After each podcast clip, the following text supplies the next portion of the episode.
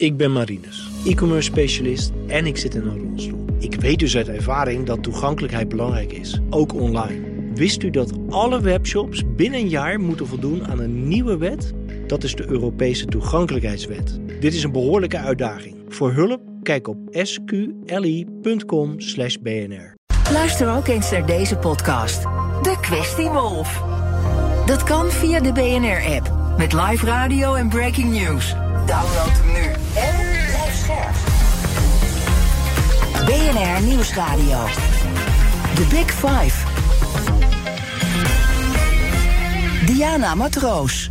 Nog precies twee weken en dan mogen we naar de stembus. Maar veel kiezers hebben nog geen idee wat te doen. En daarom uh, deze week, waar staan de partijen voor? Wie heeft het beste verhaal om in een torentje te komen? En wie helpt ons land al die moeilijke transities door? En hoe gaat het eigenlijk met de partijen? In BNR's Big Five van de politieke leiders bespreek ik dat met vijf kopstukken. Om zo ook de zwevende kiezer te helpen een goede keuze te maken. Vandaag doe ik dat met uh, Caroline van der Plas, lijsttrekker en oprichter van de Boer-Burgerbeweging oftewel BBB. Uh, welkom terug, Caroline, bij de Big Five. Je hebt een uh, paar keer ben je hier geweest bij mijn collega Art en uh, nu bij mij. Hartstikke leuk. Ja, zeker leuk. Goedemorgen en dankjewel. straks gaan we natuurlijk uitgebreid over je partijprogramma spreken. Um, overigens, we hebben afgesproken om te tutoyeren. Maar voordat we dat gaan doen, wil ik een paar dingen weten. En het eerste is, Omtzigt en Timmermans hebben gisteren laten weten... we doen niet mee aan dat grote tweede RTL-debat. En daar zou jij ook bij zijn, uh, natuurlijk. Is dat een klap uh, voor jouw partij als twee van zulke kopstukken afhaken? Nee, helemaal niet. Wij uh, vertellen daar gewoon ons eigen verhaal. En wij gaan juist heel graag in uh, gesprek uh, met kiezers. En dat is waar dit debat ervoor bedoeld is. Dus ik vind het ja, echt onbegrijpelijk dat zij deze keuze hebben gemaakt. Omdat het, het gaat, de verkiezingen gaat over de kiezers. Het gaat over de burgers in Nederland. En nu krijg je de kans om met mensen daar in gesprek te gaan voor een groot publiek. En dan zeg je af, omdat het dan geen tijd heeft, of nou, geen tijd hebben, of wat voor reden dan ook. Um, ja, ik, ik snap dat niet. Nee, en tegelijkertijd kan ik me wel voorstellen, want je zegt van wij gaan gewoon ons eigen verhaal vertellen. Maar twee partijen die zo groot zijn in de peilingen, daar wil je ook mee uh, in debat natuurlijk. En dat is wel het, het punt om het te doen. Dus ik kan me voorstellen dat dat toch echt vervelend is, ook voor je eigen campagne. Uh, nou, nee, zo kijk ik er helemaal niet naar. Voor mij is het heel belangrijk dat daar kiezers zijn, dat daar burgers zijn, mm -hmm. dat die vragen aan ons kunnen stellen. Uh, debatten met um, Pieter Omzicht en Frans Timmermans, die heb ik ook gehad. Je krijgt straks ook nog het NOS-slotdebat, daar kan het ook nog.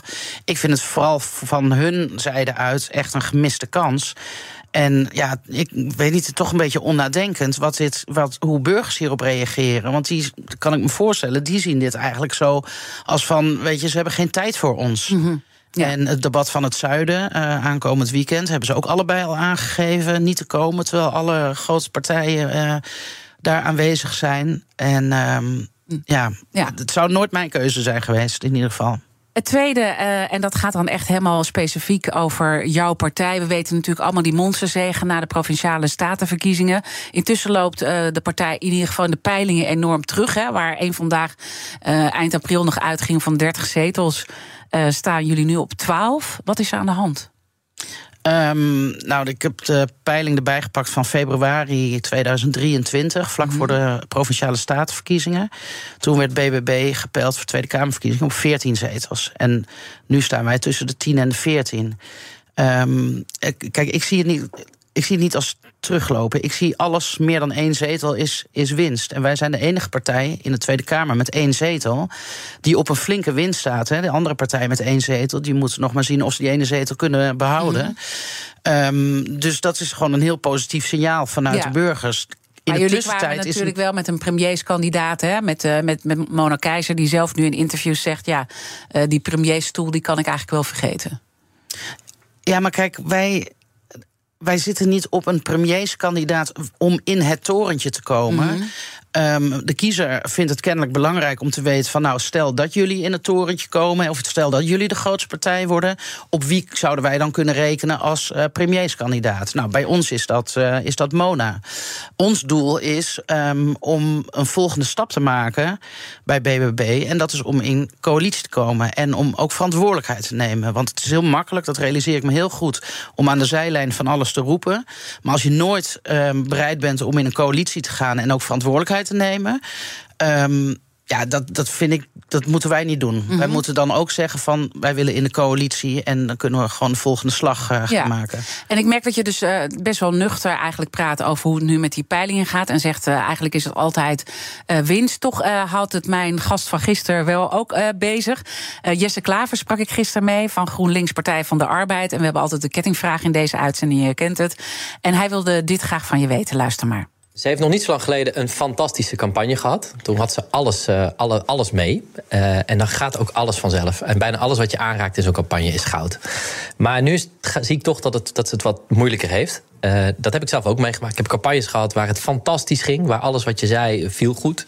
Maar ook campagnes waar het gewoon net iets minder ging. En dat, dat, dat vraagt een eh, enorme eh, eh, eh, veerkracht. En ik ben heel benieuwd hoe zij daar mentaal mee omgaat. En hoe zij het verschil tussen de Provinciale Statencampagne ervaart en nu.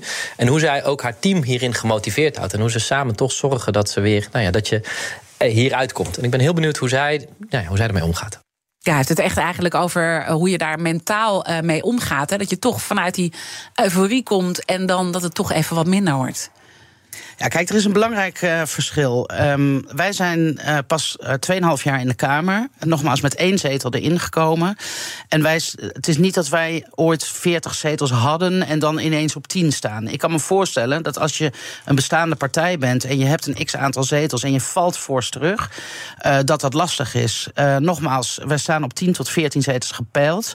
De verkiezingen bij de provinciale staten eh, hebben ons ook laten zien. Toen stonden wij ook wat, werden wij ook wat lager gepeild. Ook voor de Eerste Kamerzetels, 10 tot 13 zetels. En dat werden er 16.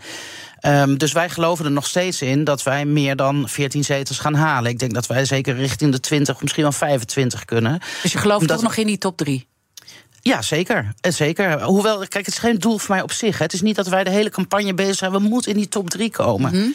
Ehm, wij hebben gewoon een hele positieve campagne. In het, in het land hoor je ook heel veel mensen.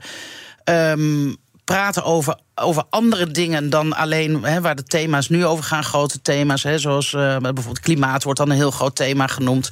Maar heel veel mensen in het land die maken zich gewoon zorgen om de kleinere dingen, wat voor hun grotere dingen zijn. Hè, dat is, eh, kan mijn moeder in een verzorgingstehuis terecht? Eh, worden de wachtlijsten? Ja, maar dat is natuurlijk ook echt wel een thema. Hè? Die bestaanszekerheid die wordt wel door alle partijen eh, gedeeld. Ik kan me toch voorstellen dat eh, jullie belangrijke punten zitten toch bij eh, de boeren. En dan zie je dat ook eh, zelfs eh, Partij van de Arbeid daar een handreiking eh, doet naar die boeren. Hè? Timmermans die liet bij het vorige debat eh, nou, het heilige getal van 2030 eh, los.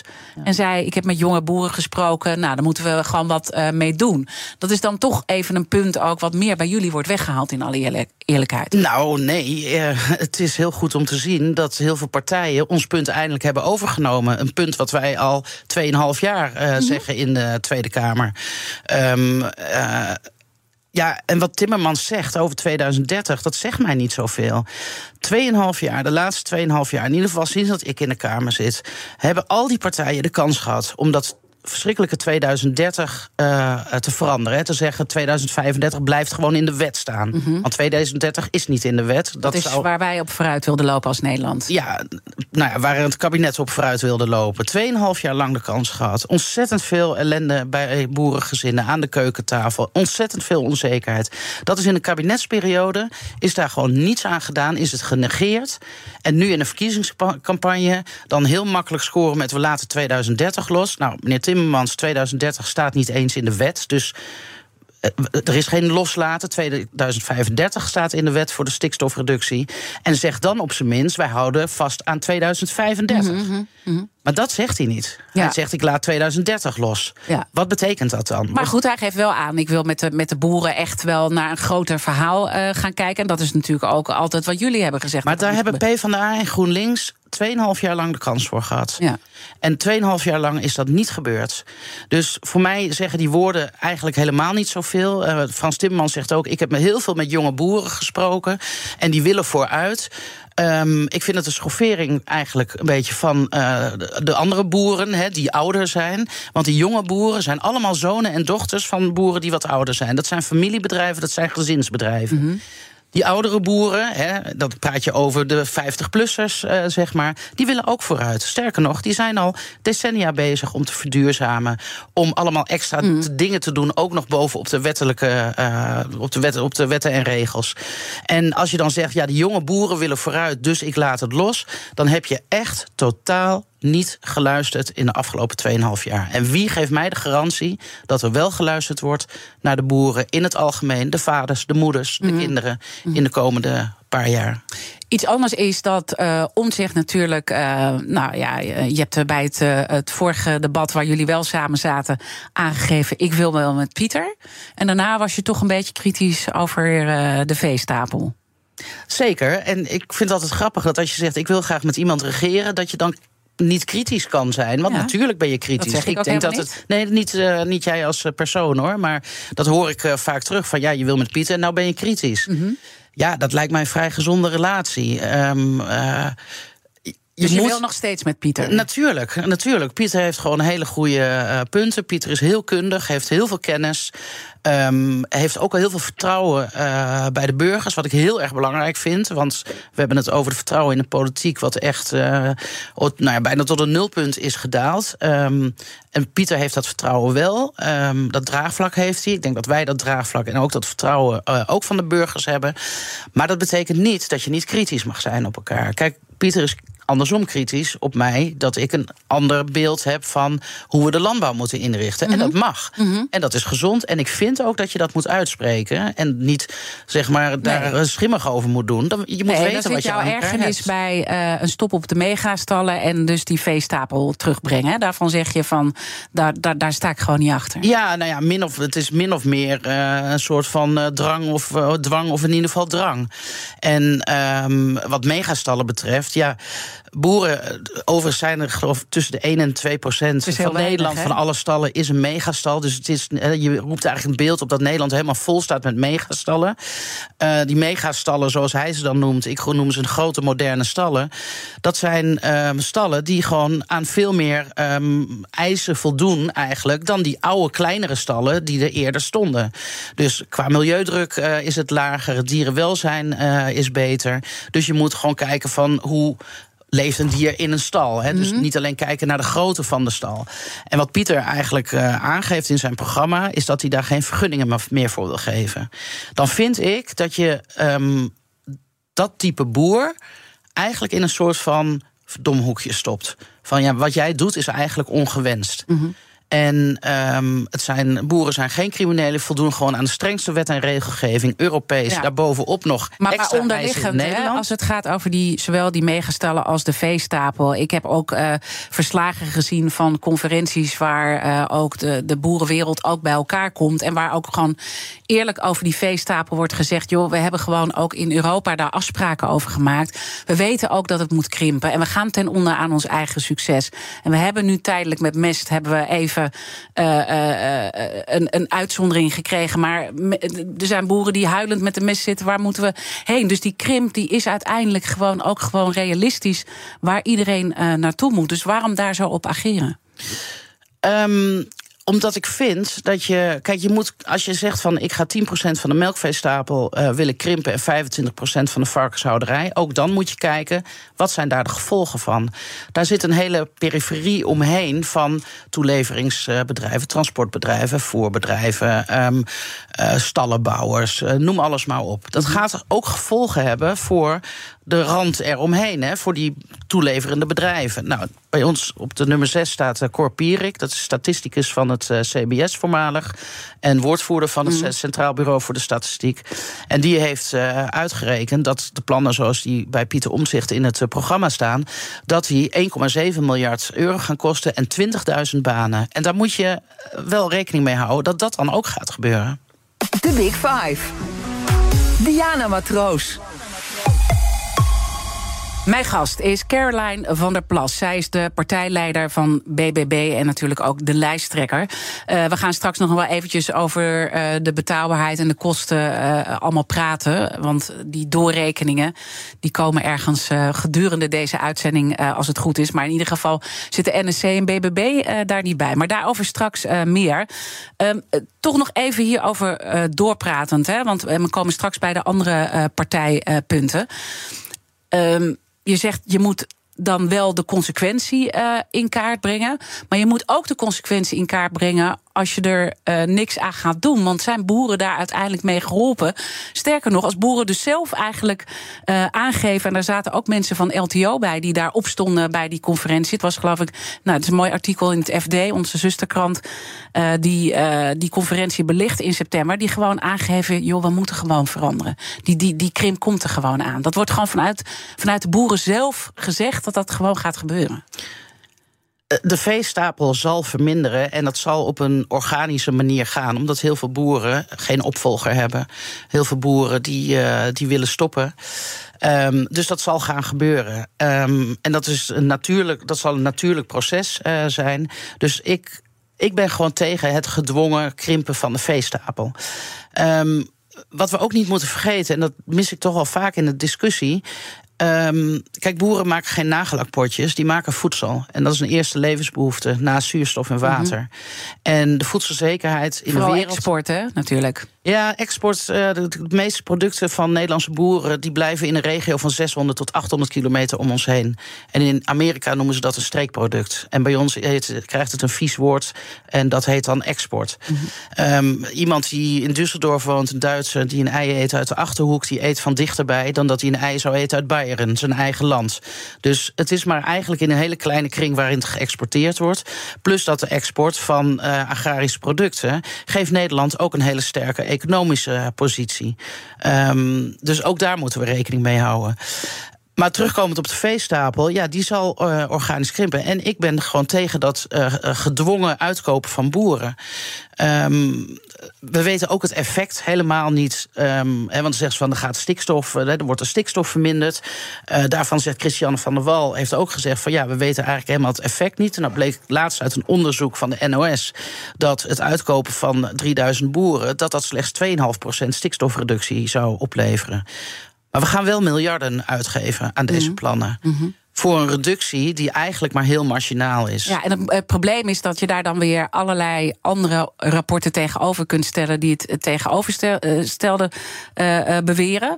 Uh, misschien is het goed om ook een relevant dilemma voor te leggen, afkomstig van een maatschappelijk kopstuk. Dat doen we met elke spreker deze week. En ik kijk even of het geluid dit keer wel aanstaat. Er zit ook een knopje waar je aan kan draaien dat je het geluid aan kunt zetten. Maar misschien kunnen we anders even via de studiovloer laten. Horen.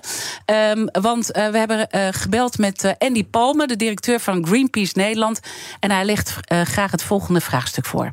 we zien allemaal dat de landbouw niet alleen zorgt voor ons voedsel, maar tegelijkertijd zorgt voor veel vervuiling. Denk aan de stikstofuitstoot die onze natuur verwoest, maar ook de uitstoot van alle koeien, kippen en varkens, die de klimaatcrisis steeds erger maakt. Nou, als samenleving moeten we er natuurlijk voor zorgen dat boeren op een duurzame en schone manier gaan werken. Maar dat kost tientallen miljarden euro's. Vindt u dat de belastingbetaler hiervoor moet opdraaien? Of dat een bedrijf zoals de Rabobank, die heel veel winst maakt met de investeringen in de landbouwsector, eh, dat die de rekening moet oppakken? Dus kiest u voor het bedrijf of kiest u voor de burger? Ja, Greenpeace is altijd heel erg goed om uh, dingen uh, enorm uh, plat te slaan.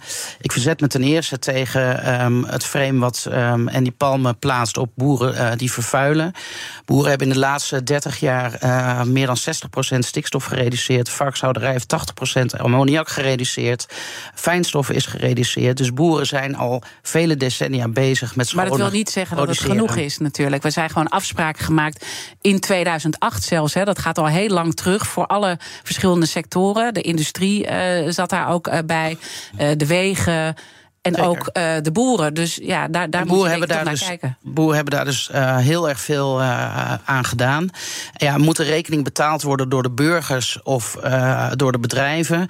volgens mij alle uitgaven wat in Nederland wordt gedaan door de overheid, wordt betaald door de burgers, door de door de belastingen die wij betalen.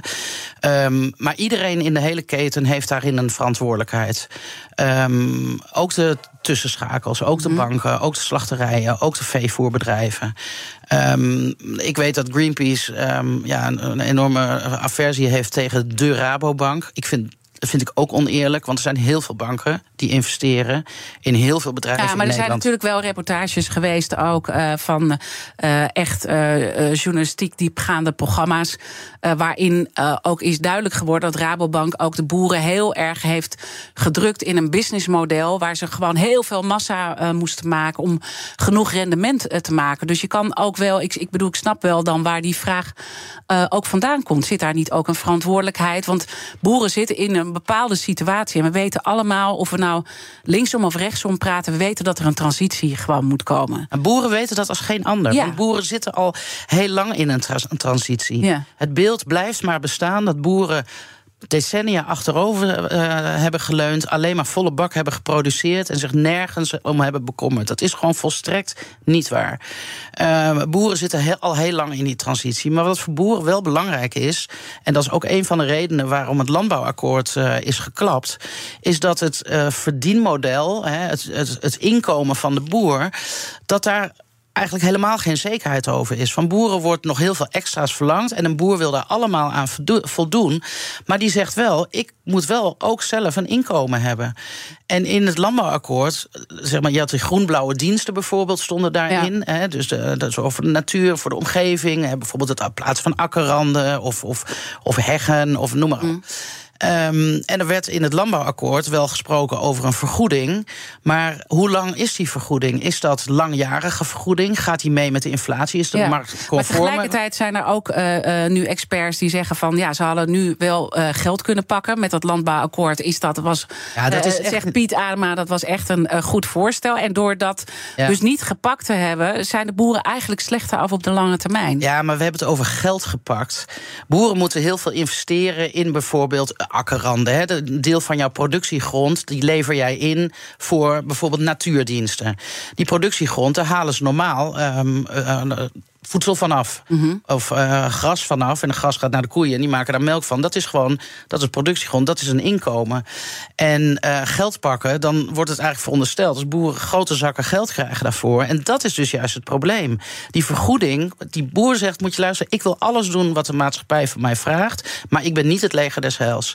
Er moet daar gewoon een goede vergoeding tegenover staan. En boeren hoeven daar niet rijk aan te worden... Mhm. maar die willen wel minimaal dat uh, de kosten worden vergoed... en dat het ook een maatschappij nou ja, laten we dan zo meteen in het tweede half uur uh, verder praten. wat dan wel het grotere verhaal uh, zou kunnen zijn. Want uh, iedereen weet, de transitie moet er komen. Volgens mij is dat niet de discussie. De transitie maar, is al gaande. Is al, al gaande, lang. maar is niet voldoende. Ook als we naar de natuur kijken. Als, ik bedoel, boswachters maken zich er ook zorgen over wat ze allemaal zien. En dan ja, hoor ik u ook zeggen: ja, de natuur verandert en past zich aan. Maar dat is niet wat de boswachters ervan zeggen. Nee, maar kijk, de natuur die is, die is robuust. Uh, wat de boswachters zien in een bos, dat, weet je, dat, daar twijfel ik niet aan. Uh, dat zien en ze. ecologen die maken zich ook zorgen over de biodiversiteit. Uh, maar de ecologische autoriteit is zelf degene die zegt: stop met de focus op stikstof. Want als we alleen maar op die stikstof gaan blijven focussen, dan gaan we de natuur gaan we daar niet mee herstellen. De natuur gaan we daar niet mee in stand houden als het eeuwig en altijd die stikstof is. Het rapport van de Universiteit van Amsterdam, een tijdje geleden uitgekomen, die geeft aan dat de stikstof van een boerderij dat dat maar tot 500 meter van de boerderij echt te berekenen is dat het op een plek uh, neerkomt. Ja. Daar verderop is helemaal, kun je helemaal niet zeggen waar die stikstof. Nee, maar uh, ik wil wel met je praten dan over die transitie die wel gemaakt uh, moet worden. Want dat. en, dan, en, dan, zeg je dat het al gaande is, maar dat is, zeggen alle experts, echt veel te weinig. Dus laten we daar zo meteen over verder praten. Ik weet niet wie alle experts zijn. In het tweede deel van de Big Five. Ja. En dan, uh, uh, dan gaan we ook uh, praten over migratie. Want dat is natuurlijk ook een belangrijk punt waar je Zeker. met je partij voor staat. Ja. Caroline van der Plas. Waar we naar zitten.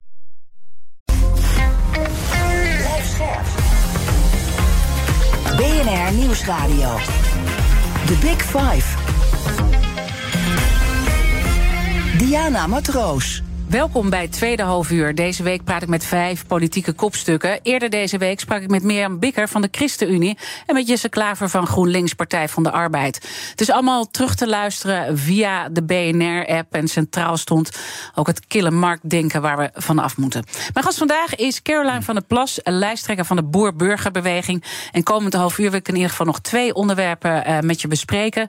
Het prijskaartje uh, van de BBB-plannen en ook de andere... Uh, partijpunten. Intussen druppelen ook uh, de, de, de doorrekeningen een beetje binnen. Dus dat zal een beetje gedurende deze uitzending uh, komen. In ieder geval, je hebt natuurlijk van het CPB en van het PBL. en op dit moment komt PBL binnen dat de plannen van een partij niet voldoende zijn voor een klimaatneutraal Nederland in 2040. En de grootste opgave zit waarschijnlijk in het transport de landbouw en de gebouwde omgeving. Dus daar wordt ook weer de landbouw genoemd. Nou, daar spraken we net al over uh, vanuit het aspect stikstof. Maar je kan natuurlijk breder kijken naar het hele uh, klimaatverhaal. Is dit toch een zorgelijke constatering? Um, ja, kijk, klimaatdoelen, dat zijn doelen die wij op papier hebben gezet. En wij in Nederland hebben dan ook nog de neiging om daar een tandje bovenop te doen, om het allemaal nog eerder te doen. En wij zijn niet tegen um, klimaatmaatregelen hè, of verduurzaming in het algemeen helemaal niet. Um, maar als je op een papier zet 2040, terwijl heel veel mensen al waarschuwden van dat is veel te ambitieus, ja, dan ga je die doelen inderdaad niet halen. Maar dat wil niet zeggen dat de wereld instort eh, in 2040, hè, als dat niet gehaald is.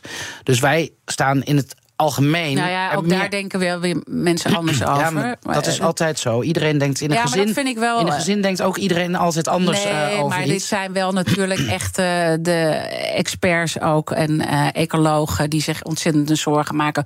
Boswachters, hè? Want je zei, wie, wie zijn dat dan allemaal? Hè? Maar er zijn echt wel gerenommeerde instanties die zich hier echt wel zorgen over maken. Ja, maar er zijn ook gerenommeerde instanties. Kijk, en dat is altijd zo'n zo'n dimdam-discussie van ja, maar de een zegt dit, ja, maar de ander zegt dat. Kijk, zo kun je nooit een debat goed voeren. Want uh, de wetenschap is zelf altijd aan het doorvragen aan elkaar klopt dit? Hè? Dat, mm -hmm. dat, dat, gaat altijd maar door.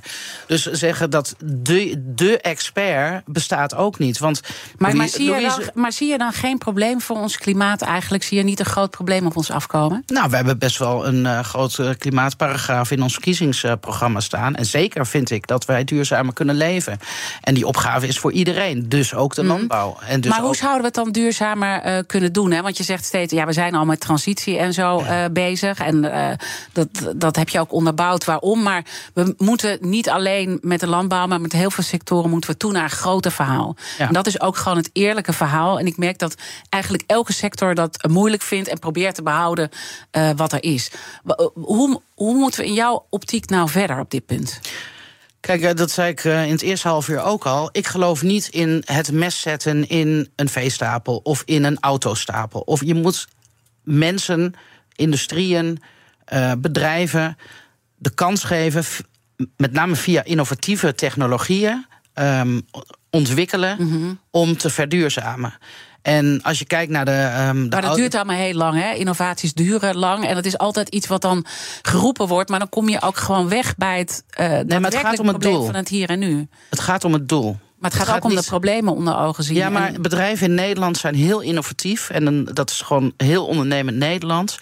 Um, er zijn heel veel uh, start-ups, heel veel uh, nieuwe bedrijven die ontstaan, hè, die zich bezighouden met, uh, met het reduceren van nou ja, uitstoot.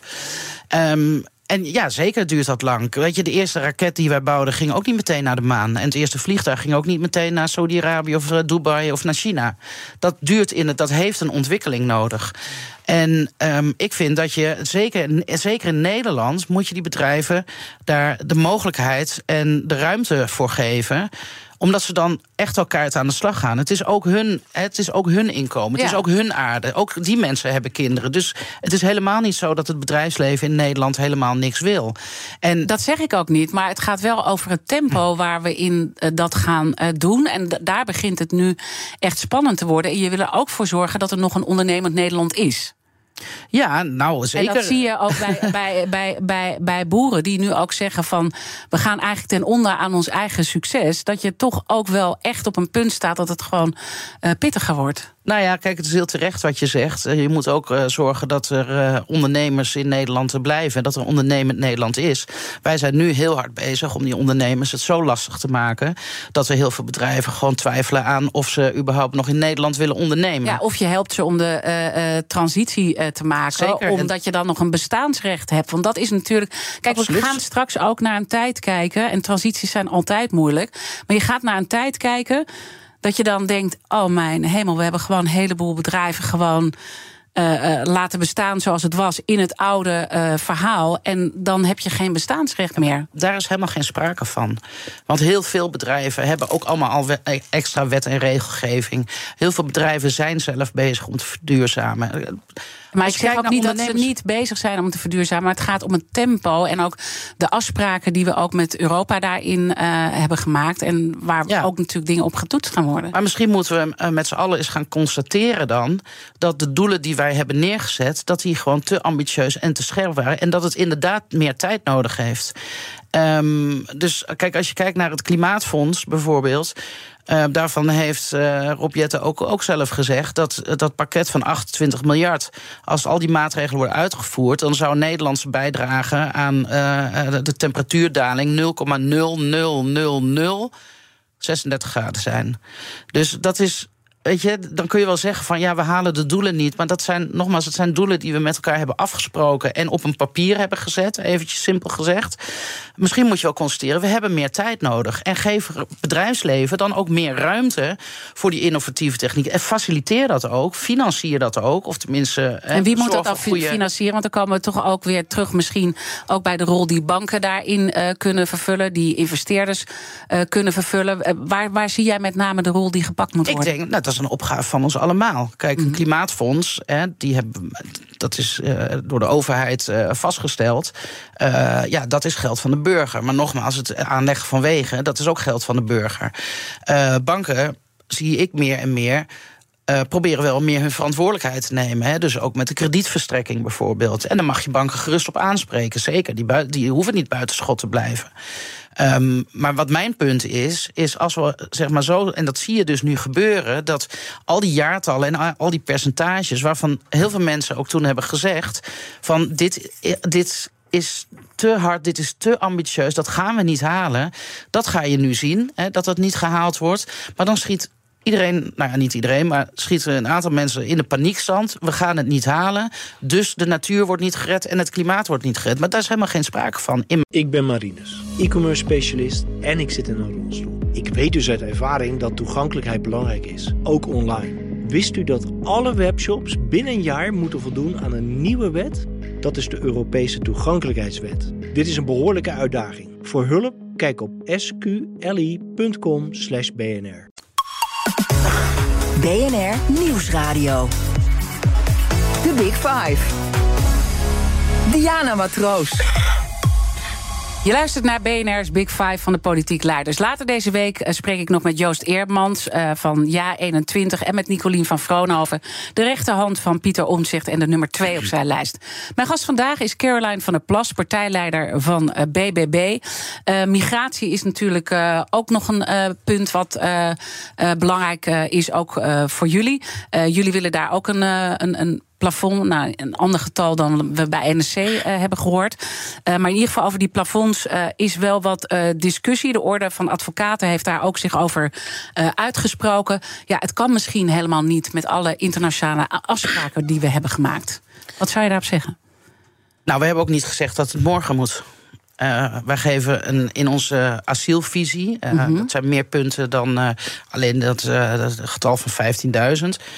Um, maar kijk, wat wij zien en wat heel veel mensen in Nederland zien, is dat uh, de instroom zo hoog is dat we het eigenlijk helemaal niet aankunnen.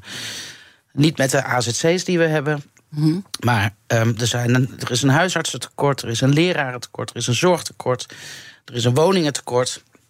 En iedereen die nog extra in Nederland uh, binnenkomt, die moet, ja, die moet wel een huisarts hebben. Die moet, ja. De kinderen moeten ook naar school.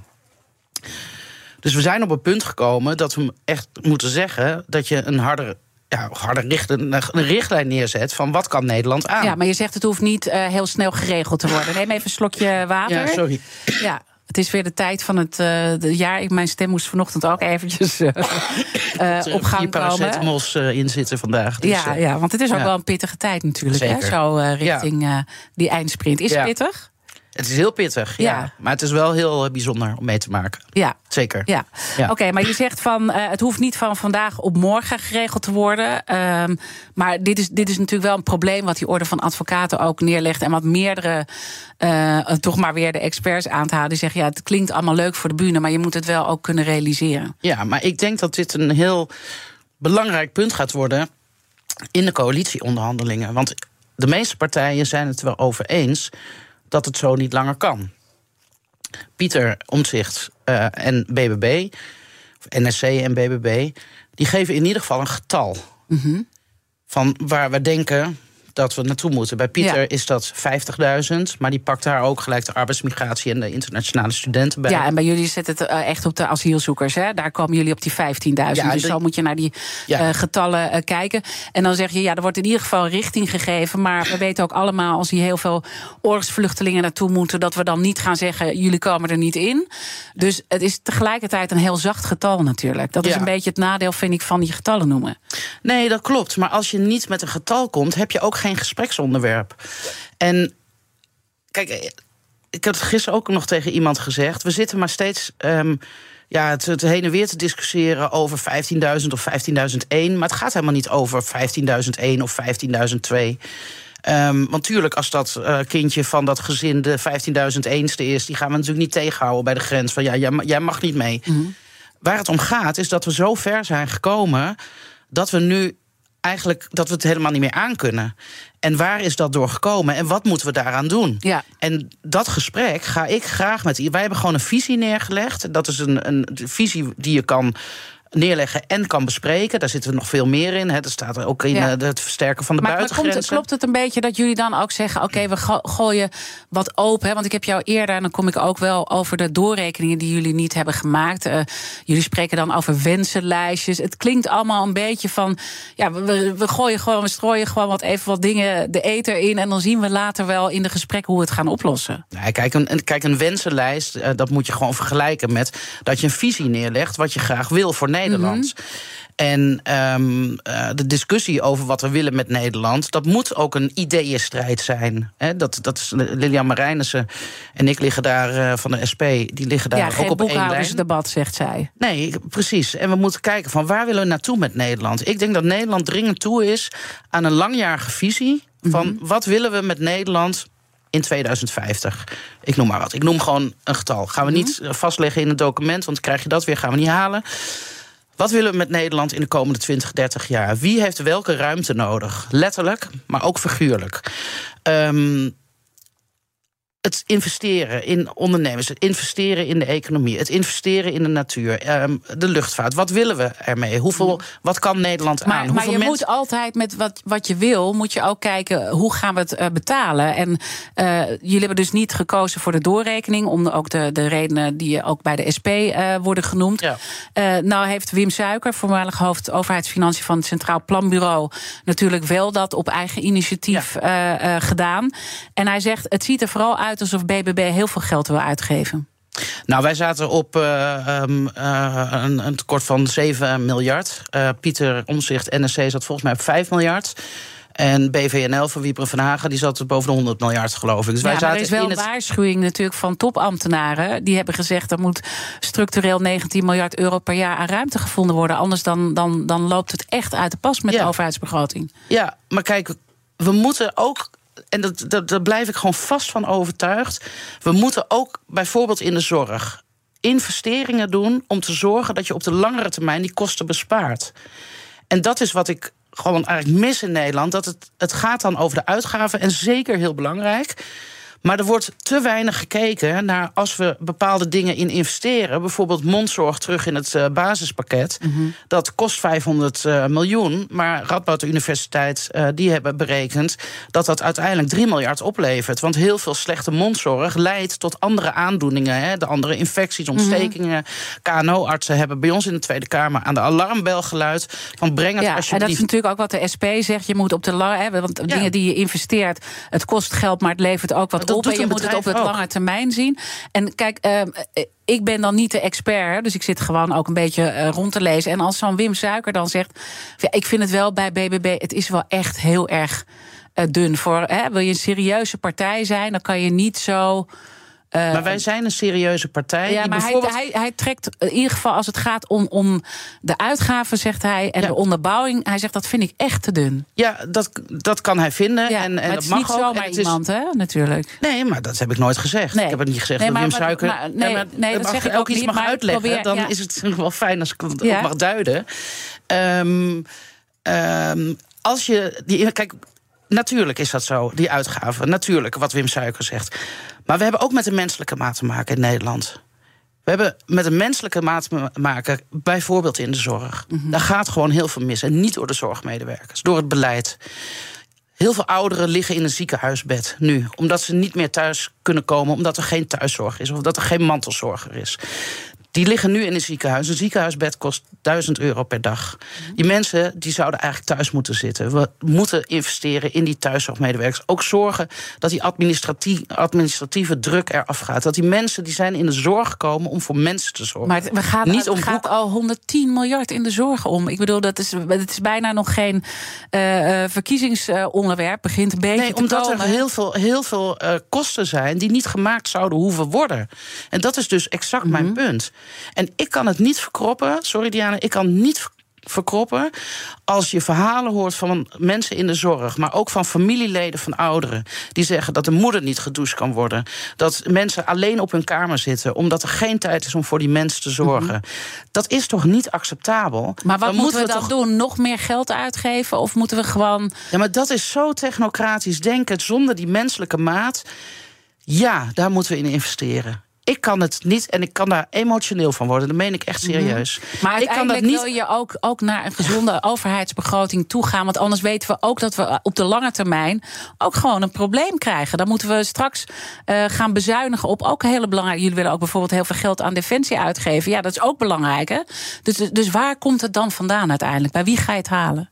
Omdat we die. Ja, dat probeer ik nou een tijdje Ja. uit te leggen. Omdat we moeten kijken wat het ook op die. dat je investeringen durft te doen. Die op de langere termijn geld opbrengen. Elke ondernemer die naar Ja. BNR luistert. die snapt. Die snapt dat. Die snapt Ja. ook als zij En daar investeringen ben ik doen. helemaal niet op tegen. Maar als dan een Wim Suiker zegt, maar dat is echt slecht onderbouwd. Dan denk ik, ja, ja, ik ben niet de specialist. Dan luister ik toch naar even Wim Suiker. Zeker, ehm, dat is ook heel goed. Je moet naar eh, alle experts luisteren. Ehm, en, en nogmaals, ja, ik, kan, ik, ik blijf het zeggen. Zolang wij niet gaan doorrekenen, uitrekenen. wat Mhm. uiteindelijk de besparing is die je op de langere termijn eh, oplevert. en oog voor de menselijke maat eh, houden. Eh, want zeggen van ja, we hebben geen geld, dus die oude mevrouw in dat verzorgingstehuis. ja, die moet al maar drie dagen niet gedoucht worden. We hebben ook te Mhm. Ja, maken. maar dat vind, ik, ik, dat vind ik even te makkelijk. Want je kan natuurlijk ook andere dingen in de zorg eh, gaan veranderen. En je kan Nou, de ook hele. administratie eh, ver- eh, verminderen. Dat of, zal wel heel veel kosten Je kan opleveren. ook medisch-ethische kwesties gaan bespreken van. Tot hoe lang moeten we doorgaan om mensen in eh eh, ziekenhuizen te blijven oplappen. Hè? Maar goed, dat, dat, dat, daar hebben we geen tijd voor om dat nu nog eh, aan te gaan snijden. Want ik wil heel graag dat je nog ook een vraag stelt aan de gast van morgen. En dat is Ni- Nicolien van Vroonhoven, natuurlijk de nummer twee van NSC. Wat zou je haar willen vragen? Ja.